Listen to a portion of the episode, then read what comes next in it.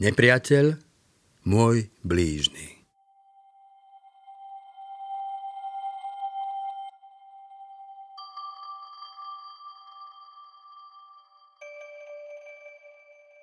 Milovať budeš svojho blížneho. T. S. Eliot.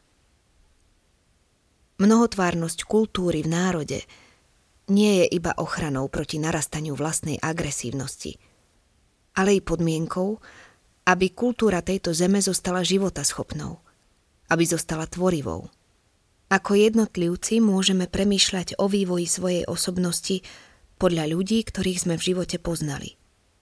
Ak sme stretli iba ľudí celkom kongeniálnych a stretli sa s myšlienkami, s ktorými môžeme iba súhlasiť, tak sme mnoho premeškali. Antipatiám osobností zrejme vďačíme rovnako ako sympatiám. Šťastný človek, ktorý v pravý čas stretol pravého priateľa. Šťastný človek, ktorý v pravý čas stretol pravého nepriateľa. François de la Rochefoucauld. Naši nepriatelia sú vo svojom úsudku o nás rozhodne bližší pravde, než my sami. Antoine de Saint-Exupéry. Nepriateľ ti vtlačuje hranice. Dáva ti tvar a pevnosť. Louis Aragon.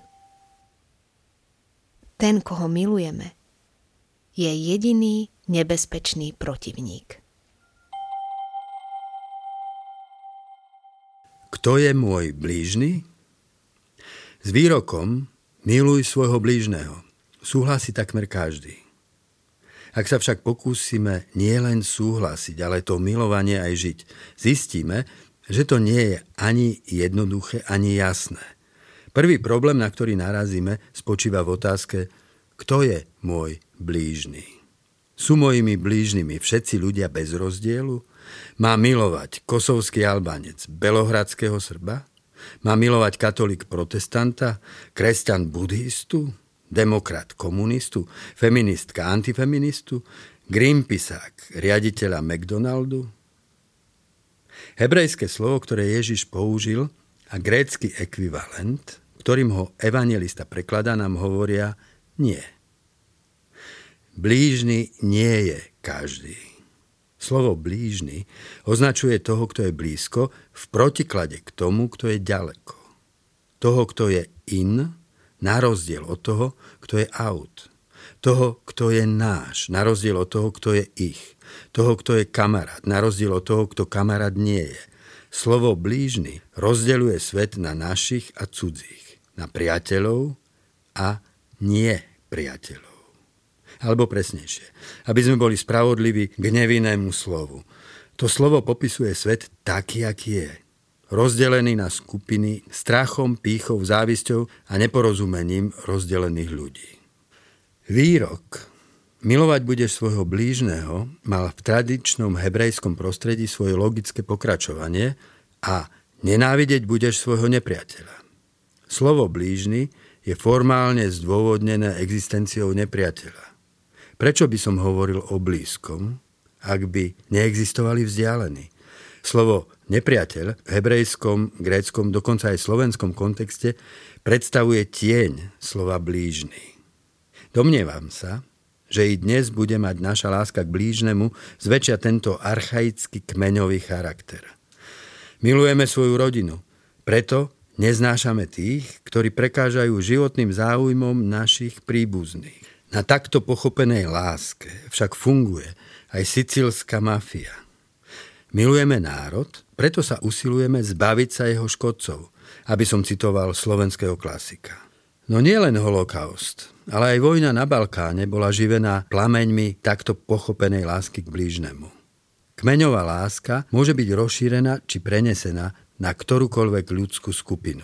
Svet si veľmi ľahko rozdeľujeme na cirkev a svet, na umelcov a malomešťakov, na proletariát a kapitalistov, na Slovákov a Maďarov, na konzervatívcov a liberálov. Čítanie z Evanjelia podľa Lukáša. A hľa, vstal zákonník, aby ho pokúšal a povedal: Majstre, čo mám konať, aby som získal večný život? Odpovedal mu: Čo je napísané v zákone? Čo tam čítaš? On odvetil: Milovať budeš Pána, svojho Boha, z celého srdca, z celej duše, z celej sily, z celej mysle a svojho blížneho ako seba samého. Riekol mu: Správne si odpovedal. To čiň a budeš žiť. Ale on sa chcel vyhovoriť a spýtal sa Ježiša: Kto je môj blížny? Ježiš mu riekol: Išiel jeden človek z Jeruzalema dolu do Jericha a padol do rúk zbojníkom. Tí ho ozbíjali, doráňali, zanechali polomrtvého a odišli. Náhodou išiel tou cestou kňaz a keď ho videl, obišiel ho. Podobne i Levíta, keď prišiel na to miesto a videl ho, obišiel ho. Prišiel však k nemu pocestný Samaritán a vidiac ho, zľutoval sa nad ním. Pristúpil k nemu, obviazal mu rany, nalial do nich olej a víno, vyložil ho na svoje hoviatko, zaniesol do hostinca a opatroval ho. Potom na druhý deň vybral denáre, dal hostinskému a povedal: Opatruj ho. A ak by si viac vynaložil na neho, zaplatím ti, až sa vrátim. Čo myslíš? Kto z tých troch bol blížnym tomu, ktorý padol do rúk zbojníkom? Čítanie z Evanjelia podľa Matúša. Počuli ste, že bolo povedané: Milovať budeš svojho blížneho a nenávidieť svojho nepriateľa. Ale ja vám hovorím: Milujte svojich nepriateľov. Dobrorečte tým, ktorí vás preklínajú. Číňte dobre tým, ktorí vás utláčajú, a modlite sa za tých, ktorí sa vám protivia, aby ste boli synmi svojho Otca, ktorý je v nebesiach.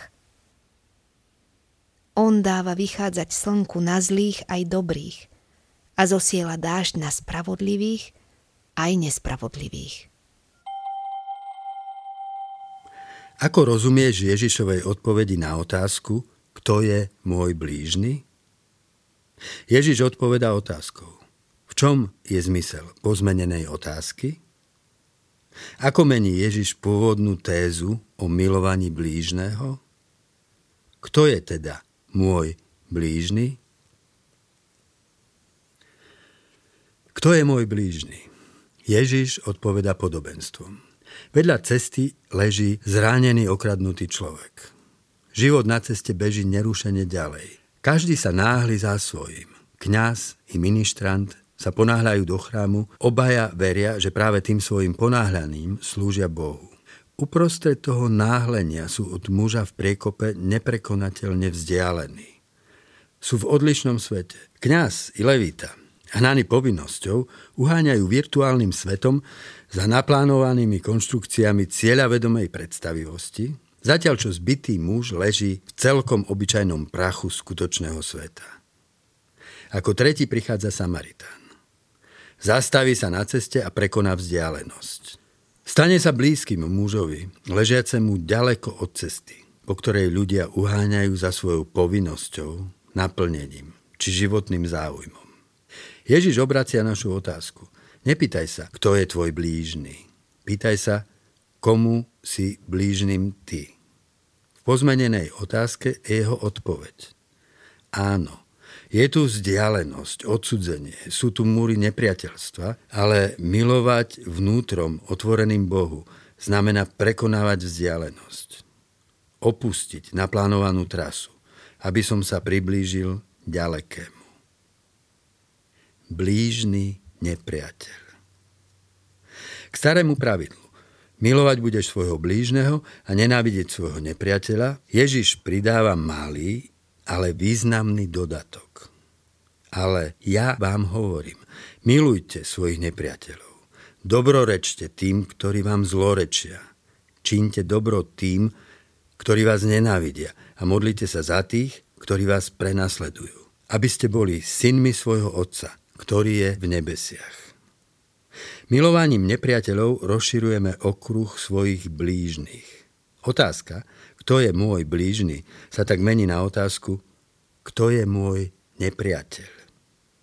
Evangelium používa v tejto súvislosti grécke slovo ektros. Koreň toho slova, ektos, znamená jednoducho von, alebo mimo. Nepriateľ je teda ten, ktorý je vonku, mimo môjho kruhu, von z môjho sveta. V slovenčine slovo nepriateľ jednoducho značí ten, kto nie je priateľ. Ten, kto nie je z mojej krvnej skupiny. Ak je priateľom ten, koho som prijal, nepriateľom bude každý, koho som neprijal. Nepriateľstvo nemusí vo svojej prvotnej fáze obsahovať spor, konflikt či nenávisť. Dokáže vyžiť i z tichej ľahostajnosti. Som nepriateľom v očiach toho, koho dráždi moja odlišnosť. Prekážam, som cudzí, zavadziam. Moja existencia spochybňuje hodnoty, ktoré sú pre neho posvetné. Som natoľko iný, že sa nehodím do jeho sveta. Ak by to bolo v jeho moci, neexistoval by som.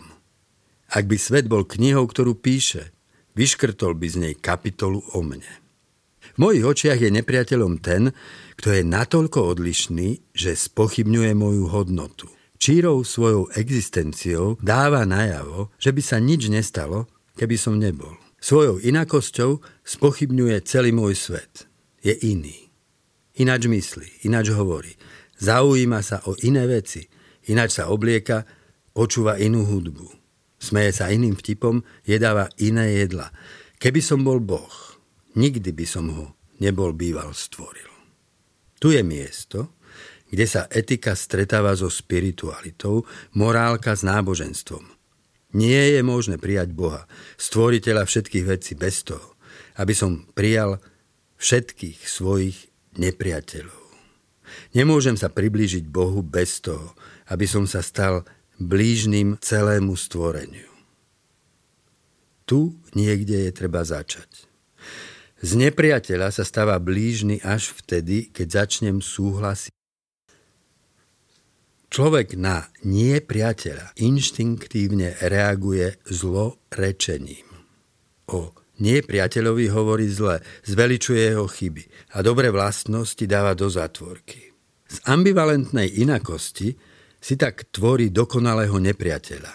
Bytosť, s ktorou by bolo neslušné mať akýkoľvek ľudský vzťah.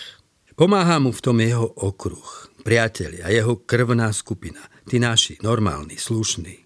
Pocit skupinovej spolupatričnosti sa veľmi často buduje za cenu pestovania kolektívneho nepriateľstva.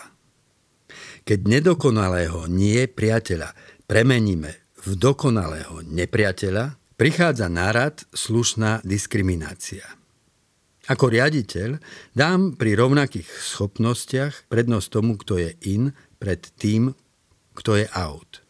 Ak som politik, svoj program postavím pre tých, ktorí sú naši, proti tým, ktorí naši nie sú.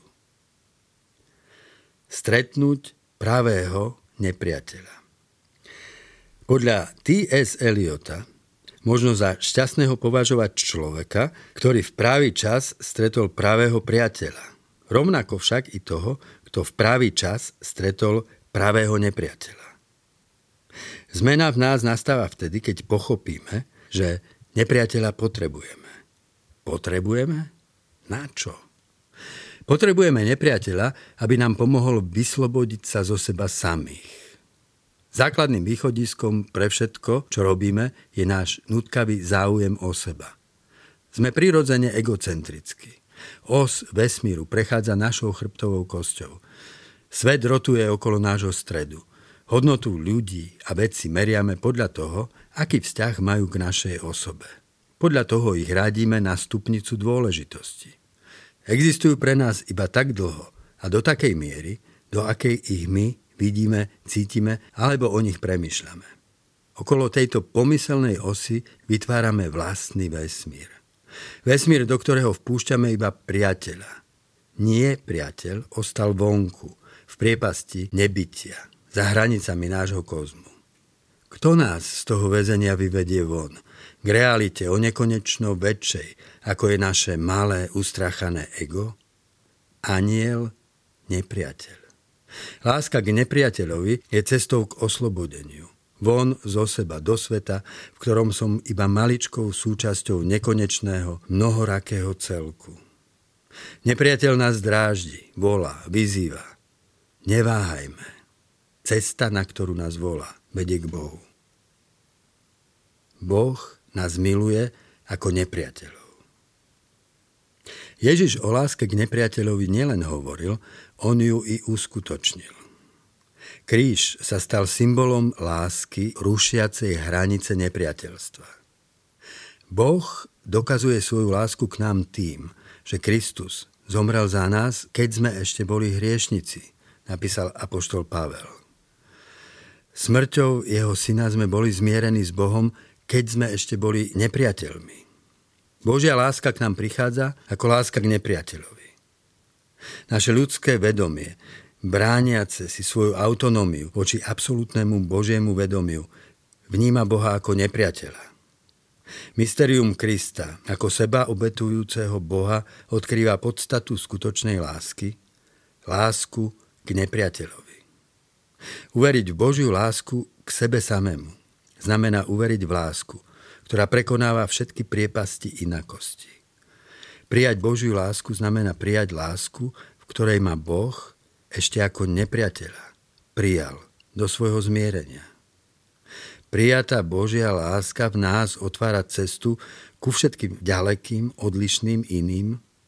Vedie nás von z egocentrického mikrosveta do sveta skutočnosti.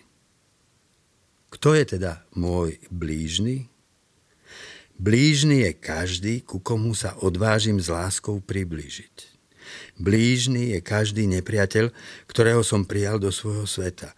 Blížny je každý aut, ktorého som vpustil in.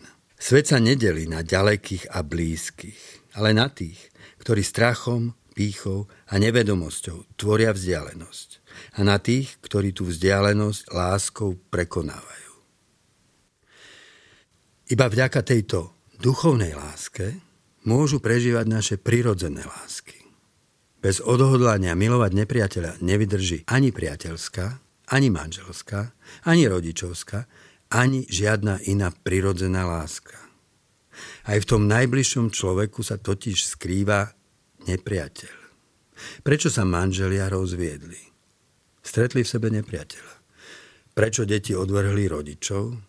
Stretli v nich nepriateľa. Prečo sa rozišli priatelia? Stali sa nepriateľmi. Iba táto neprestajne sa približujúca láska vydrží verná až do konca. Vydrží, lebo čerpá z Božej lásky. Od nej sa naučila vidieť blížneho i v nepriateľovi. Otázky na záver. Pomenuj svojho nepriateľa. Čo pre teba znamená prekonať vzdialenosť, ktorá vás delí? Čo znamená dobrorečiť mu, modliť sa za neho a robiť mu dobre? Čo pre teba znamená? Milovať ho?